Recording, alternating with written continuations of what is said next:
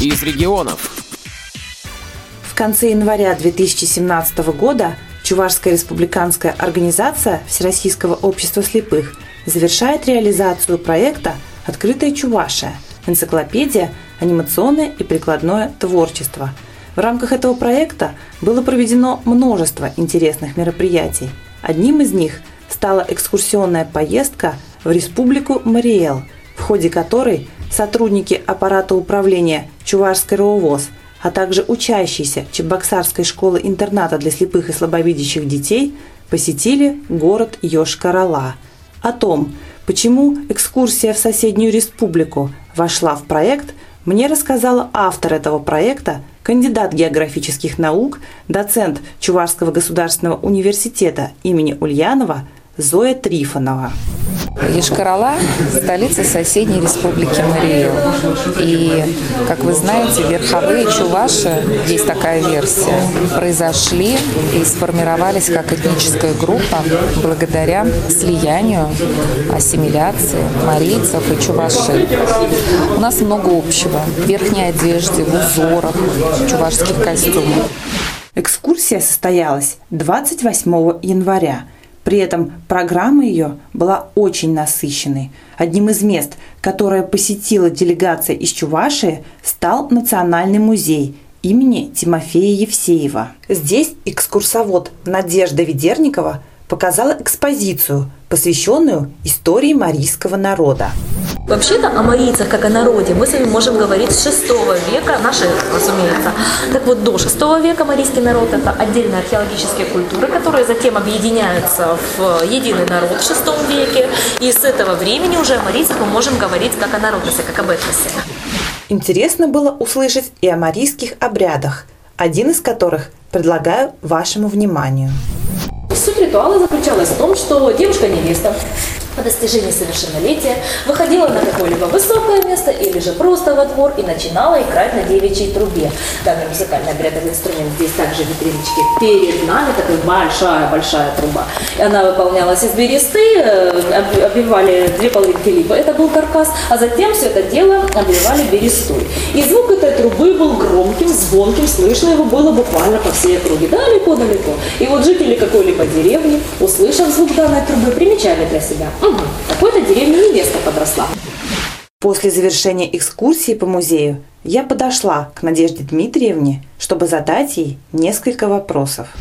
Расскажите, пожалуйста, насколько часто ваш музей посещают люди с нарушением зрения? Бывают. Если говорить о республиканских угу. учреждениях, то мы выезжаем с программами.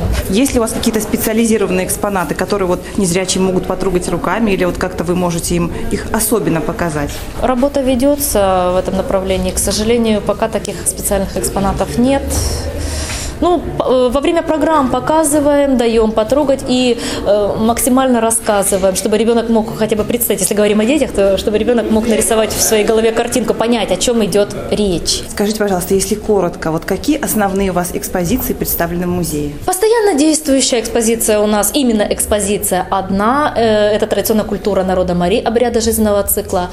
Также постоянно действуют выставки, одна посвящена истории нашей республики, и вторая выставка выставка посвящена природе нашей республики «Удивительный мир животных». Скажите, давно ли ваш музей уже работает? Сколько лет? Основан был в 1920 году Тимофеем Евсеевичем Евсеевым. Вот по сей день э, продолжает свою работу.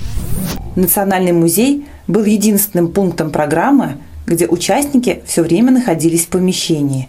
Вся остальная часть экскурсионной поездки проходила уже на улице.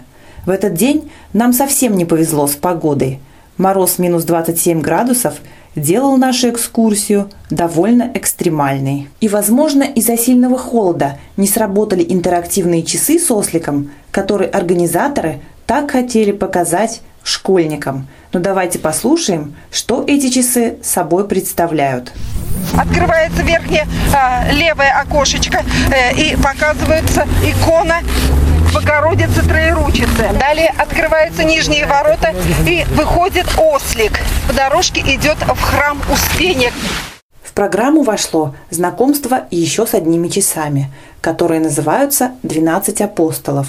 На этот раз участникам делегации повезло, и в 15 часов они смогли увидеть столь увлекательное зрелище.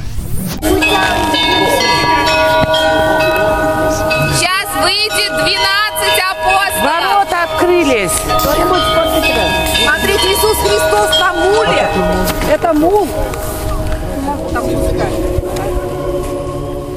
Кроме того, представители Чувашии смогли погулять по некоторым городским площадям. Одной из них стала площадь Ленина.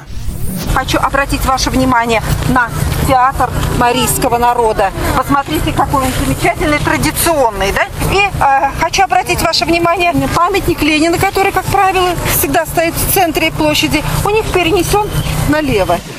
В завершении всей программы я поинтересовалась у учителя географии школы-интерната для слепых и слабовидящих детей Игоря Геннадьевича Данилова о важности подобных экскурсионных поездок для учащихся с ограниченными возможностями зрения.